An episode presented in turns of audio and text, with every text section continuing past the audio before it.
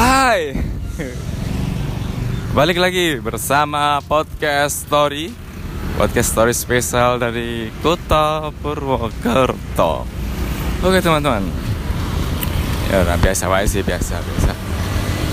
Jadi karena ini adalah podcast yang kedua yang masih belum ada temanya, yang masih kubuat dengan cara suka-suka, di mana aja dan kapan saja tentunya.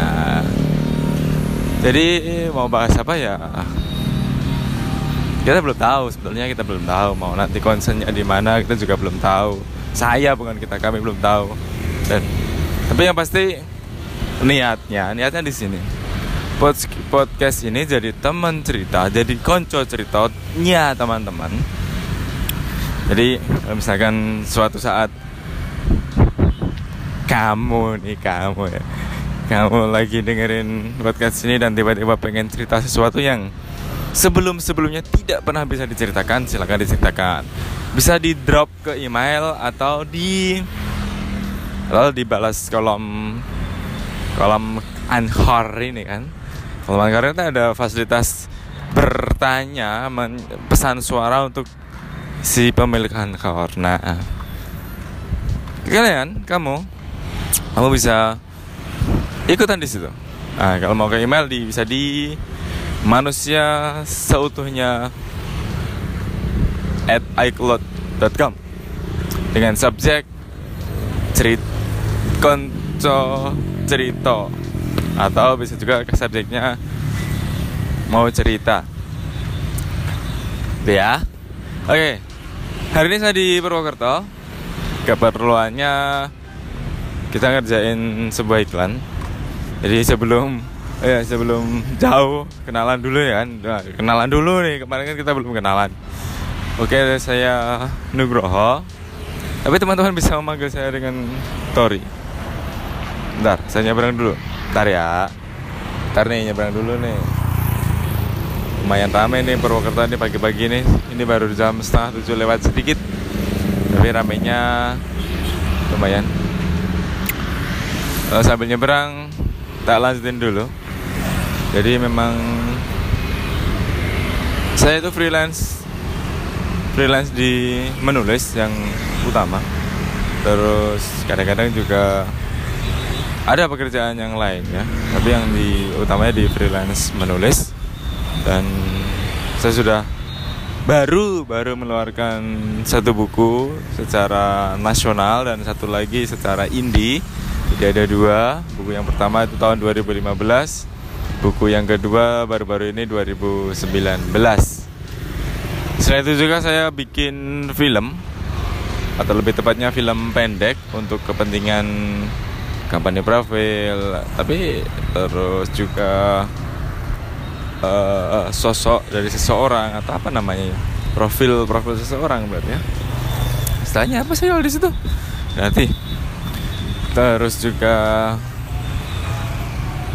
bikin apa, kalimat-kalimat singkat untuk ya untuk iklan, untuk promosi atau sesuatu. Yang intinya saya menulis cerita yang diubah ke berbagai media di situ. Nah, saya itu lagi bukan kepengen sih, tapi menggadang-gadang sebuah tren. Bukan tren juga sebetulnya, tapi sebuah hal, tiga hal yang saya suka. Yang pertama dolan, jajan, dan gawean.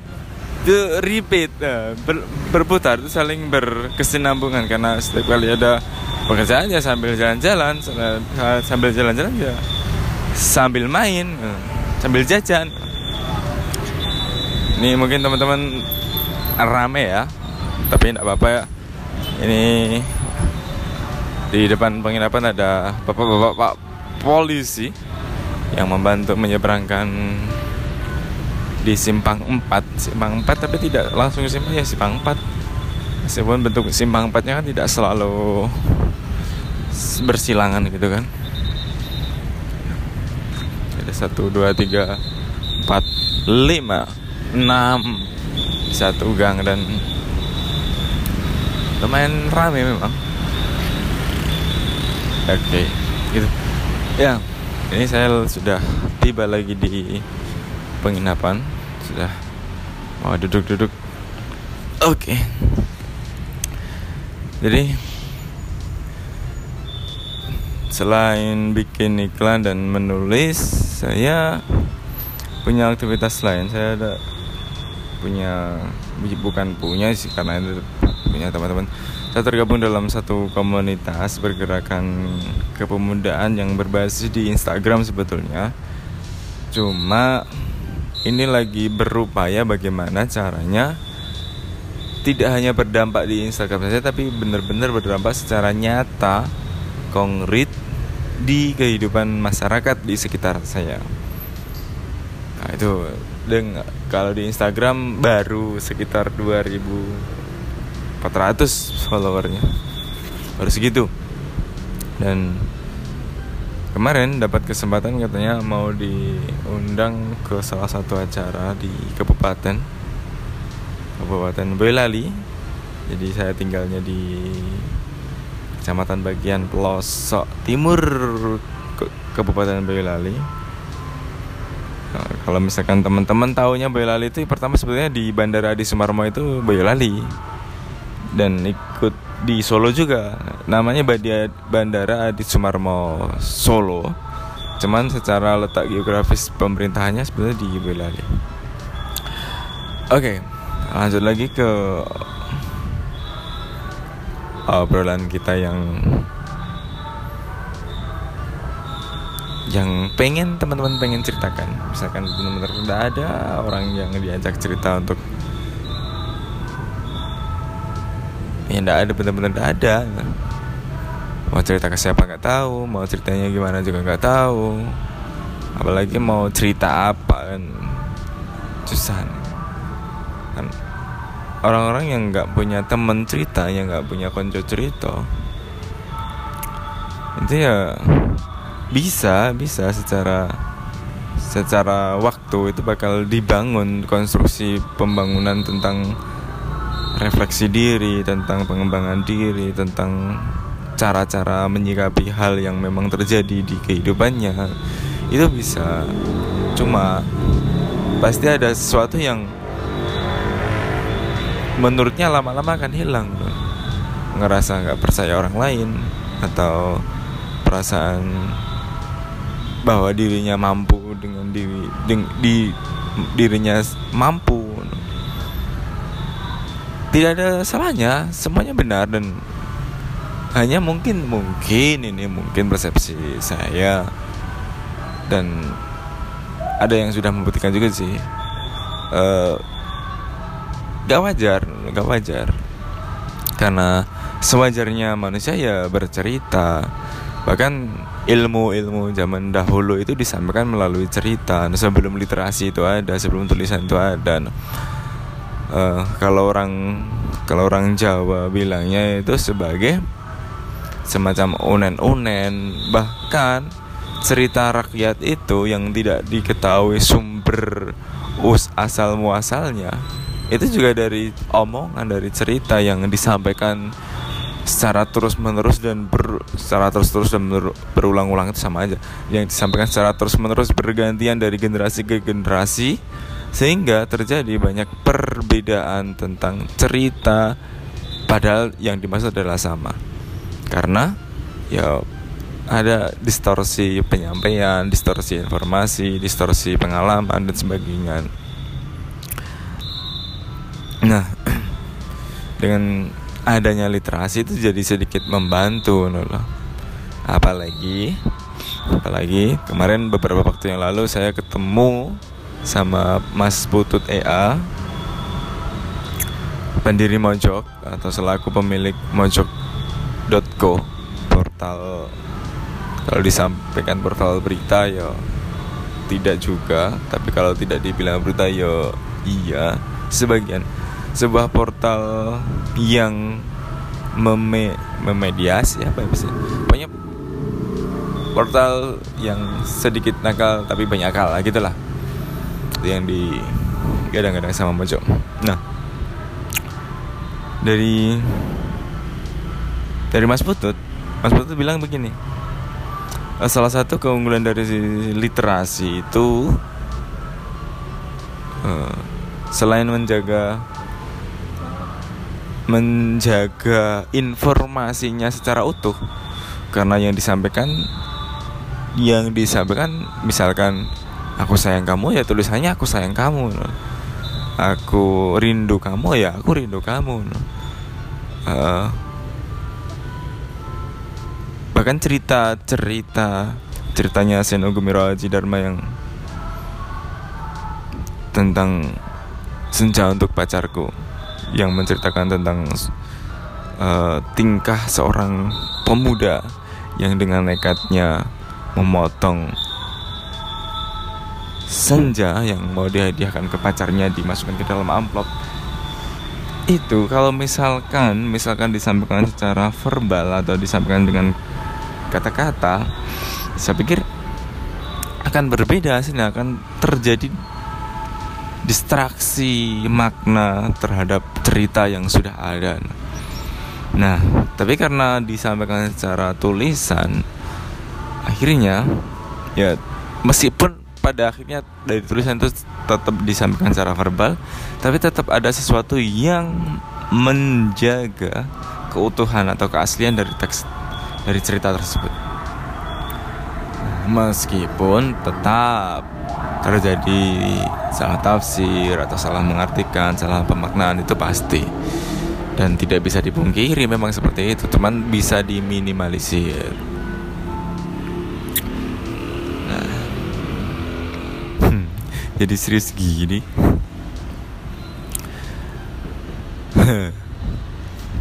Padahal sarapan aja juga belum. Tapi ya gak apa-apa, ini sesuatu hal yang baru terus terang saya lakukan. Sebenarnya juga gak baru-baru amat sih, cuman biasanya kan saya nulis dan saya tulis dulu baru saya sampaikan, dan ini bener-bener on the record, langsung direkam. Jadi ya menguji tingkat pemahaman diri sendiri, terhadap menguji pemahaman, menguji refleks, menguji apapun, kepekaan, dan menguji apapun.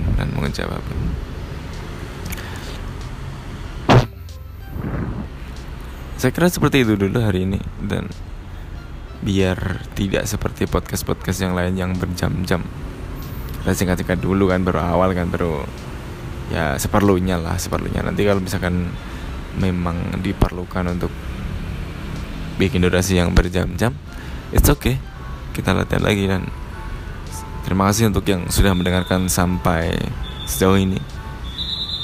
Terima kasih, mohon masukannya, mohon kritikannya, dan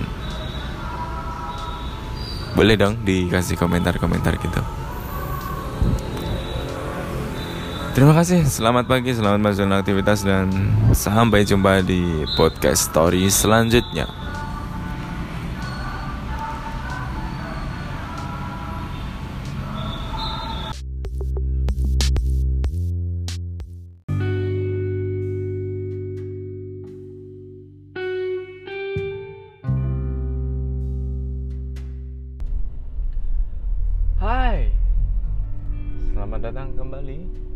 Podcast Tori.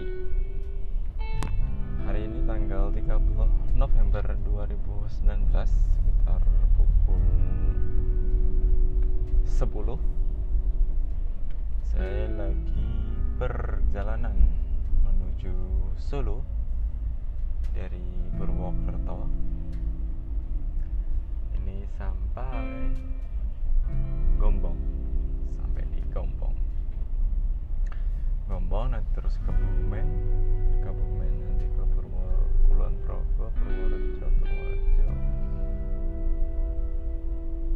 Progo, terus Jogja, Klaten, Solo, dan kemudian di rumah. hari ini belum selesai sebenarnya, selesai tahap pertama tentunya, proses pembuatan video untuk iklan produk rumah tangga yang kemarin saya ceritakan. Dan minggu depan kita kembali lagi ke Purwokerto untuk melanjutkan sesi yang selanjutnya. Dan video ini nanti bakal kerjasama juga dengan salah satu kreator dari Kebumen asli yang sedang naik daun. Mas Rendra Paul Api yang punya program Paul Api tentang budaya sosial masyarakat kampungnya Mas Rendra dan kawan-kawan.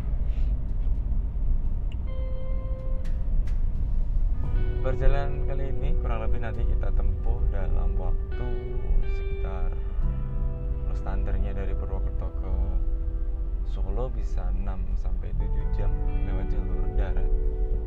Dan ini kebetulan pas banget jalur di Gombong ini ada perbaikan jalan, lebih tepatnya pengecoran jalan yang lumayan bagus.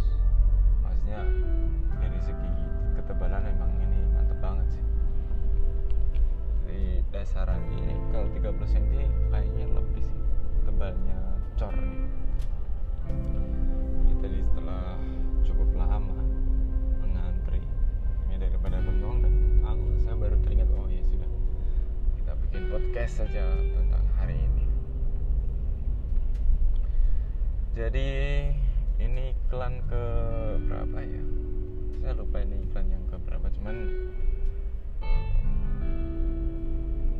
iklan panci ini adalah produk rumah tangga adalah produk panci dan grill, atau kalau dalam bahasa Inggris atau bahasa kerennya itu grill wok. Grillnya itu ya memang kayak semacam tatakan bundar gitu, terus woknya itu ya kayak panci tapi bisa buat masak beraneka macam. Lalu kemarin kita sempat nyobain masak pecel dengan tanpa perlu direbus, artinya pecel yang habis dicuci itu langsung dimasukkan kepada alat panci ini. Terus menunggu untuk beberapa saat, sekitar 1-2 menit, terus kemudian campur bumbu kacang langsung di dalam pancinya. Masak lagi sekitar 1 menit sampai 1,5. Total praktis ada sekitar 4-5 menit untuk menyajikan sebuah pecel. Ini produk sangat inovatif sekali, karena kalau misalkan dipakai buat menjual lotek itu sangat menarik, selain tentu sajiannya jadi lebih hangat dan aroma dan rasanya pun jadi terasa berbeda. Jadi memang sangat menyenangkan dan dipandang mata masih segar sayurnya. Nah, yang kedua, kemarin kita juga memasak,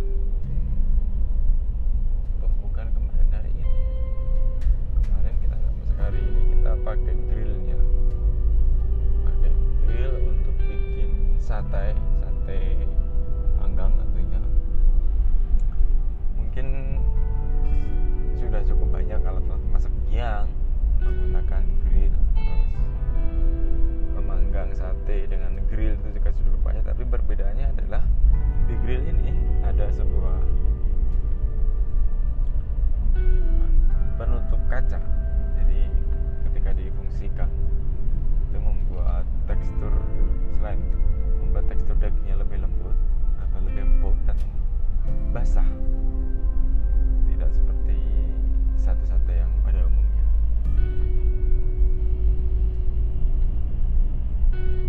Terus yang kedua, kita juga sempat bakar ikan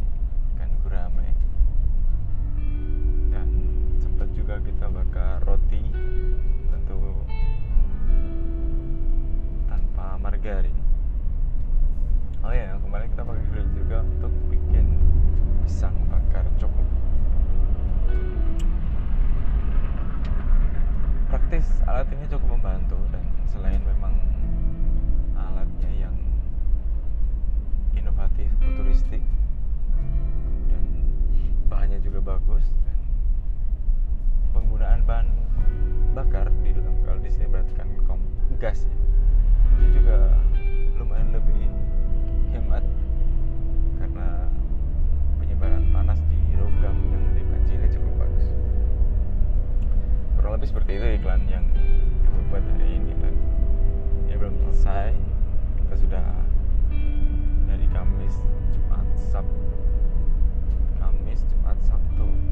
3 hari dari sini di luar rumah. Atau Rabu, Kamis, Jumat, Sabtu, 4 hari kita keluar dari rumah. Dan hari ini kita pulang dulu ke Solo. Terus besok ada sesi pemotretan.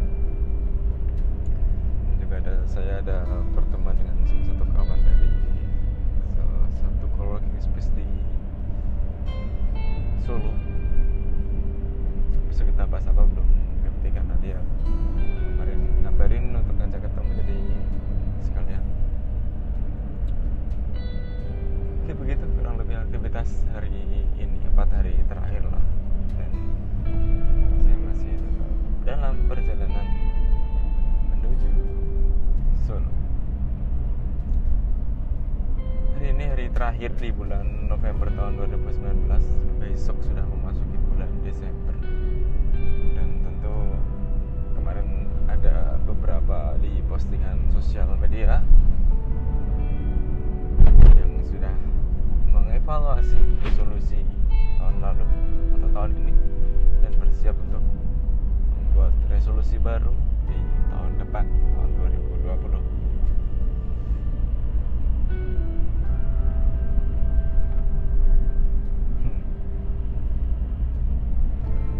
Dulu saya sempat berpikir tentang resolusi itu, dan saya sempat menulis juga tentang resolusi baru rasa lama, karena pada sebagian fakta atau sebagian kasus resolusi-resolusi yang dibuat oleh beberapa orang itu hanyalah resolusi yang diulang. Resolusi tahun ini adalah resolusi pengulangan tahun lalu. Itu seterusnya sampai bosan karena ya, resolusi hanya sebatas resolusi waktu itu. Tapi bagi saya pribadi, alhamdulillah ya, secara pribadi saya mantap dengan pilihan profesi saya saat ini, jadi seorang freelance writer atau penulis lepas yang fokus ke konten. Sebenarnya adalah saya menulis cerita yang diubah ke berbagai media. Jadi teman-teman bisa menggunakan jasa saya untuk keperluan apa saja, baik itu jasa, layanan saling sapa misalnya, atau kalau misalkan pengen menulis surat juga bisa membantu untuk hal itu. Dan hari ini tanggal 30 November ini bertepatan dengan Sabtu malam Minggu yang sebagian orang jadi waktu untuk keluar, berkumpul dengan keluarga, dengan teman-temannya, atau dengan kolega.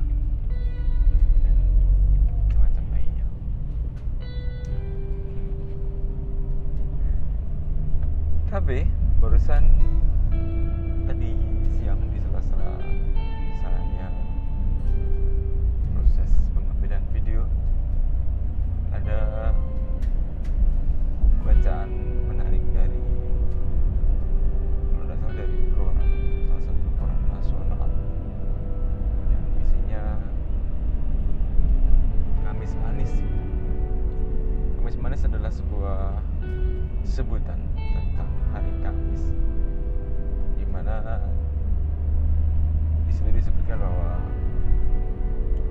hari Kamis adalah salah satu hari yang paling ditunggu-tunggu oleh orang-orang kantoran terutama yang hidup di kota-kota besar untuk mencari alternatif atau mencari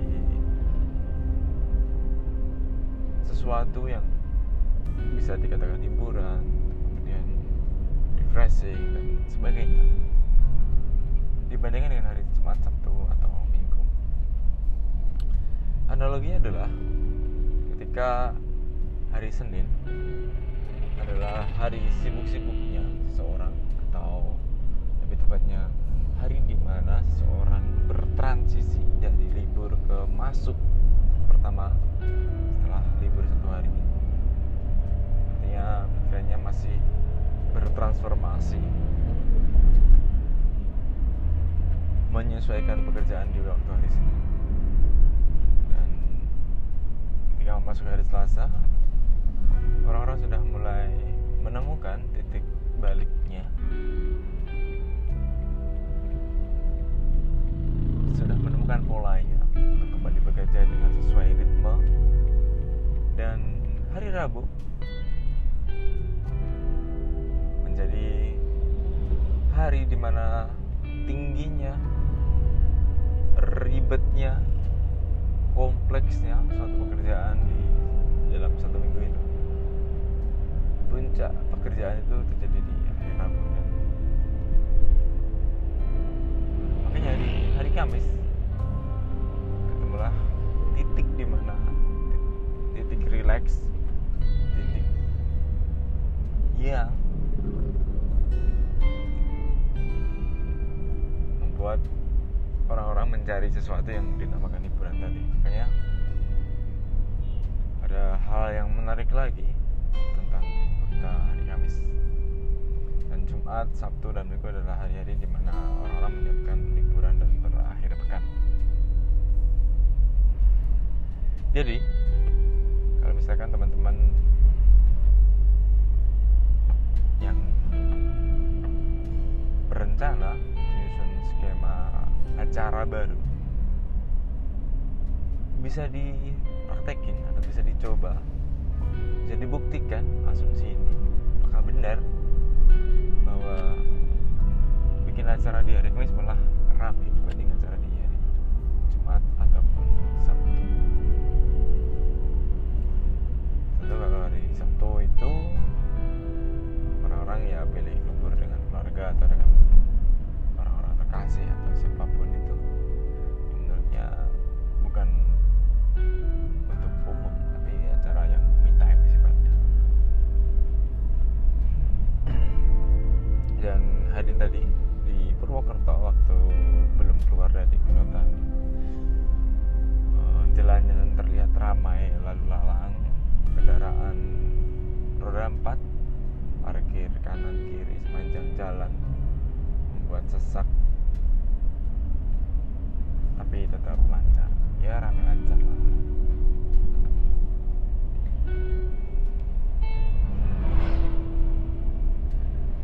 Terus saya punya satu cerita lagi yang pengen saya sampaikan kepada teman-teman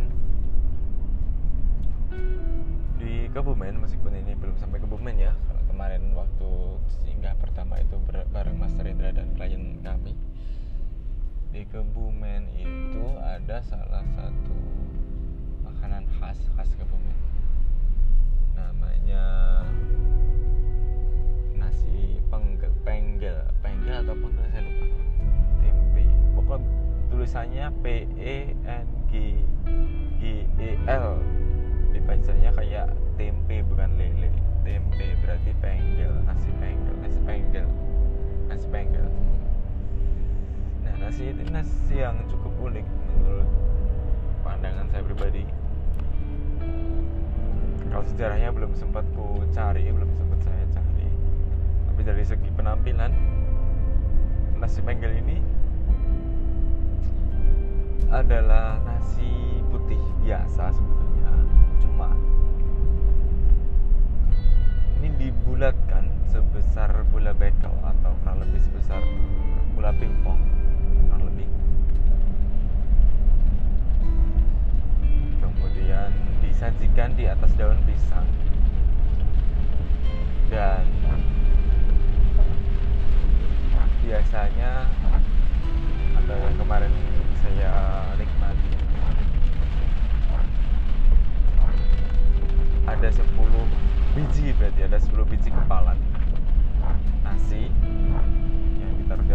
pisang, baru dikasih sayur, sayurnya ini sayur nangka yang dicampur dengan daun singkong. Lauknya itu ada paru, tahu, tempe, dan ada lalapan petai Cina. Sorry, bukan, tapi petai yang digoreng. Kemudian ada kemarinnya. Ada beberapa, dia aja kerupuk ada. Intinya di seingat saya di situ sih. Saya lupa yang tempatnya seperti apa itu. Iya. Nasi penggel ini enak dari tekstur nasinya, jadi kita mudah untuk ada kata pakai sendok pun 10 kali santapan udah habis karena memang hanya seperti itu dan pas banget dimasukkan di mulut. Ini bener kayak bola pimpong tapi lebih kecil sedikit. Itu jumlahnya 10, ditaruh di atas daun pisang, kasih sayur, dan ditambahkan minta lauk apa. Itu nanti yang disajikan. Ada nasi panggang ini dijual dengan harga 13.000, itu sudah termasuk lauknya. Tapi belum termasuk lauknya yang tempe. Dan kalau misalkan ada kesempatan lagi ke Kebumen, saya pikir saya mau lagi untuk merasakan nasi penggel. Nah, yang kemarin dari Kebumen ke Purwokerto kemarin juga ada salah satu makanan khas yang menurut saya ini sangat unik juga, sebetulnya cukup mainstream, maksudnya karena ini ya adalah makanan soto, namanya soto lama ini jadi salah satu soto yang pernah saya makan dengan harga yang cukup mahal dibanding soto daging Solo, dan soto Lamongan, dan soto Madura, terus soto Betawi, pasar. Nah, soto lama ini unik. Jadi begini, soto ini pada umumnya pakai nasi. Nah, itu yang pertama. Ya, bedanya soto lama ini kita pakai kupat. Terus kuahnya itu bisa dicampur dengan sambal, atau lebih tepatnya itu kacang mirip dengan sambal kacang tapi tidak pedas, yang dipadatkan dan lembek. Dan ketika dimasukkan dalam soto itu rasanya jadi sesuatu yang campuran antara kuah panas, kemudian daun loncang, kemudian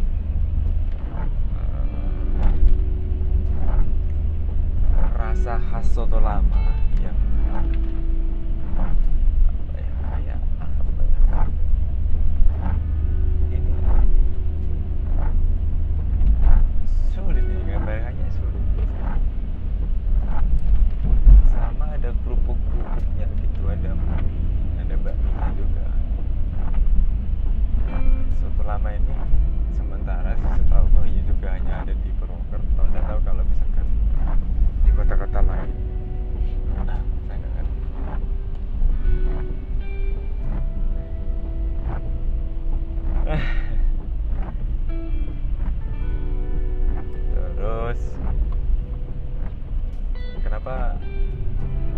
teman-teman sering bertanya-tanya kepada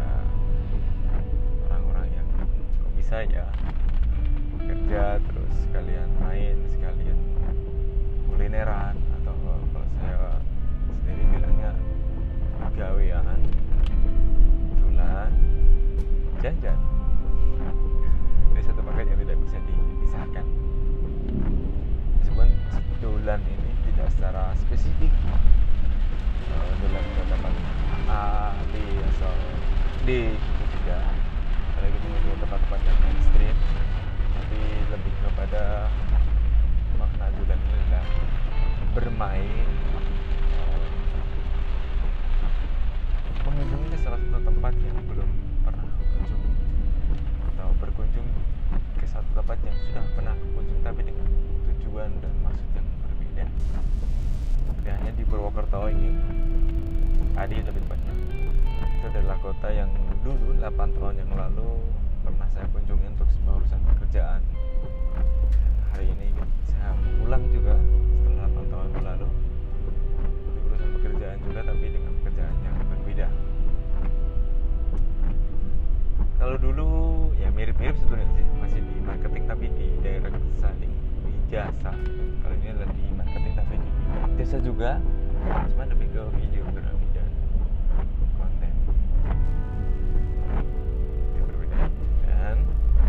Jajan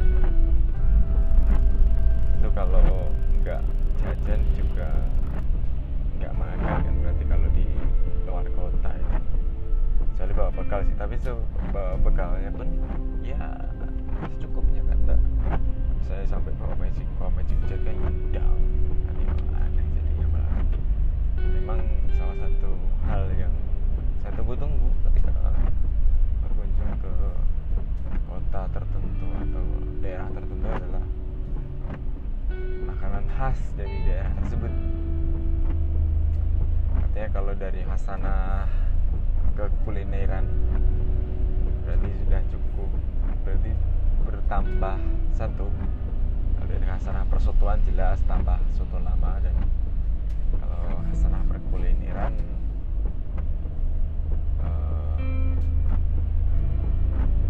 ada nasi penggel tadi, nasi penggel.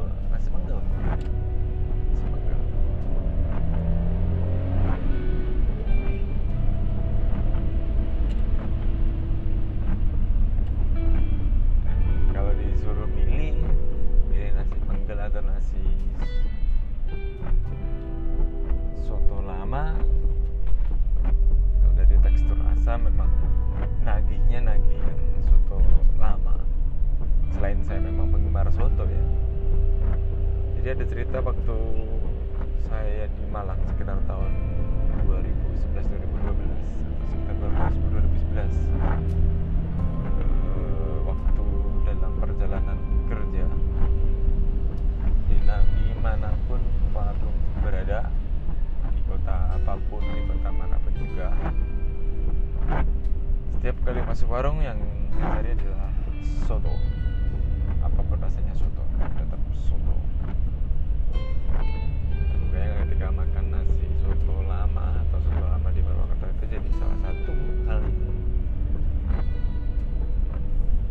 sampai sekarang pun masih terngiang-ngiang rasanya, campuran antara kuah panas yang ada daun loncang dengan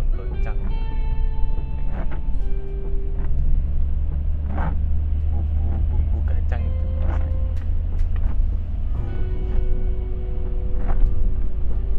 Dan kental, jadi kayak kaldu begitu. Tapi kalau dibandingkan dengan soto lama beda. Kalau soto lama kaldunya kayak kaldu dari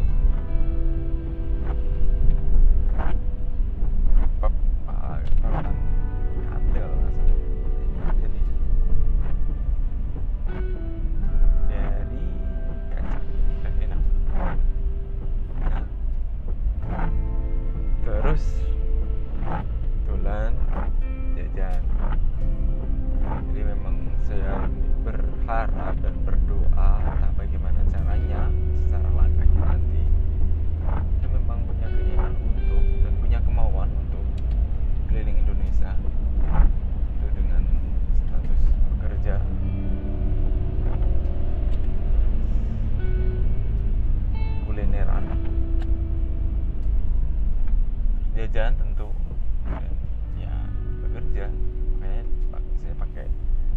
gawean, dolan, dan jajan.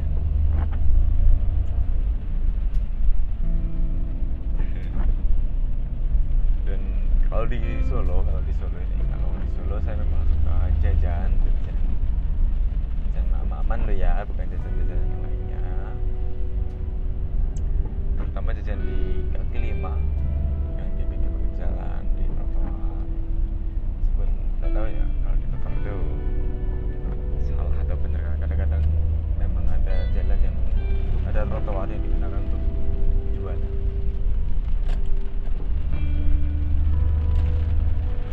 Dan ngomong-ngomong di perjalanan ini ada kadang-kadang hujan, kadang-kadang reda, kadang-kadang krimis di jalanan Bumi Pasir. Tepat di depan saya ada bus EK. Ini kalau bus EK pasti jurusan Surabaya biasanya. Surabaya Purwokerto barangkali.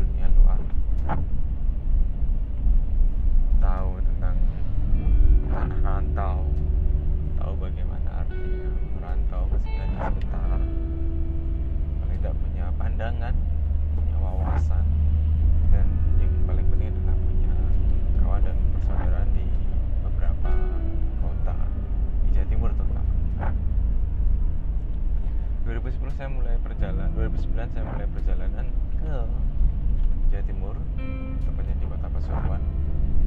Selama setahun saya di sana, kemudian melanjutkan petualangannya ke Malang. Sekitar tahun 2011 dan 2012 balik lagi ke Solo, mendaftar kuliah.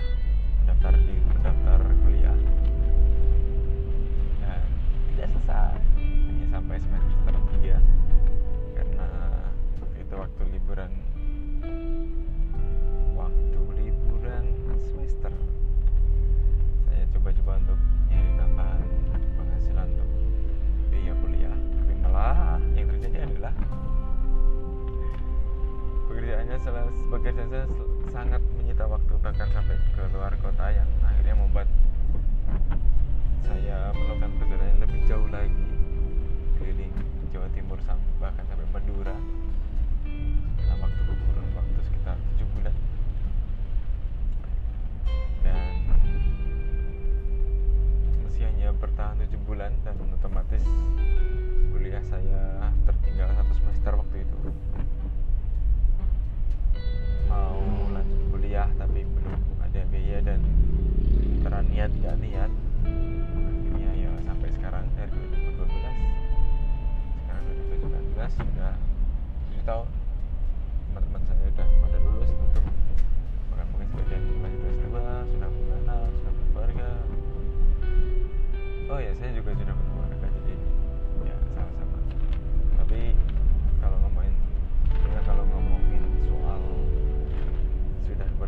atau belum itu bukan ajang cepet-cepetan, tapi memang ya semua punya waktunya dan semua punya masanya. Ya, perjalanan saya dari 2012 di mana? Berarti di Solo sampai 2013 keliling Jawa Timur karena sekaligus pekerjaan juga. Di besok kemarin kalau misalkan punya kesempatan lagi atau di episode selanjutnya saya akan bercerita tentang perjalanan karir saya. Ngomong-ngomong kalau soal karir sebenarnya ya masih di step yang belum, yang masih perjalanan, sampai perjalanan. Saya paling tidak punya menemukan keyakinan saya bakal hidup lewat menulis dan bakal hidup di dalamnya. Saya juga sudah menyampaikan ke istri tentang hal itu. 2012 balik ke Solo, terus 2013 keliling Jawa Timur, 2014 tidak kemana-mana. 2015 2016 saya ke Jawa Barat, dan waktu itu dimulai dari Jakarta ke Bandung, Tasikmalaya, Pangandaran ke Jogja, terus ke Solo. Terus perjalanan saya itu yang cukup menakjubkan itu waktu akhir 2018 menuju ke pertengahan 2019, yaitu waktu saya ke Sumatera, tepatnya di provinsi Riau. Selama kurang lebih 6 bulan saya di sana. Perjalanan itu membawa pelajaran yang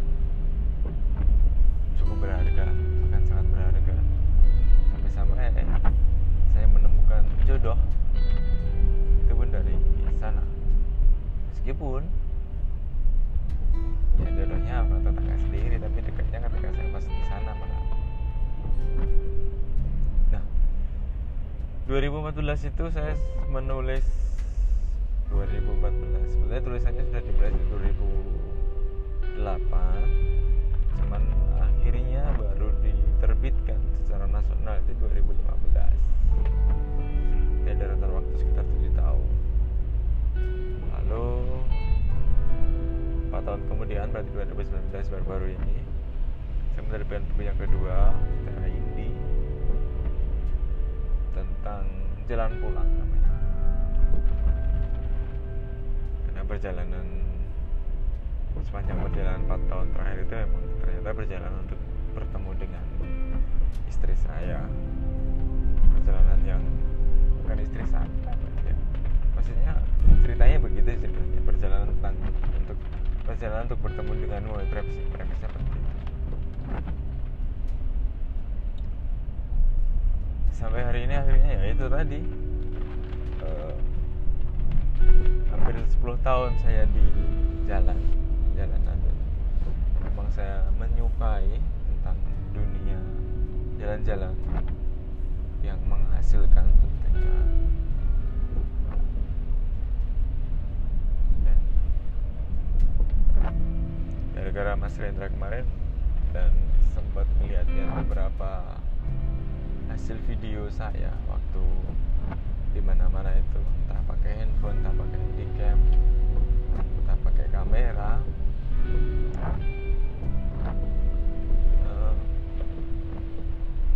Ternyata ya saya cukup sering untuk merekam diri sendiri, alias ngevlog. Cuma memang belum begitu berani, masih ada canggung-canggung. Gara-gara Mas Rendra kan jadi kayak ini perlu dimulai dan seriusin. Ada kesempatan itu, mohon maaf ngomongnya kemana-mana dan ini hujannya semakin lebat, kayaknya suara saya bakal kalah kencang sama hujan yang lumayan kencang. Jadi saya akhiri dulu podcast hari ini. Terima kasih yang sudah mendengarkan. Silakan berikan masukan atau komentar di email manusiaseutuhnya@icloud.com. Subjek komen gitu aja. Nah, sekali lagi kita masukan dan komentar buat teman-teman yang mendengarkan sampai selesai. Kirim ke manusiaseutuhnya@icloud.com. Terima kasih. Sampai jumpa di perjalanan dan gawean selanjutnya. Saya mau melanjutkan perjalanan di Solo malam hari ini, temani dengan hujan yang cukup lebat dan jalanan yang ramai lancar.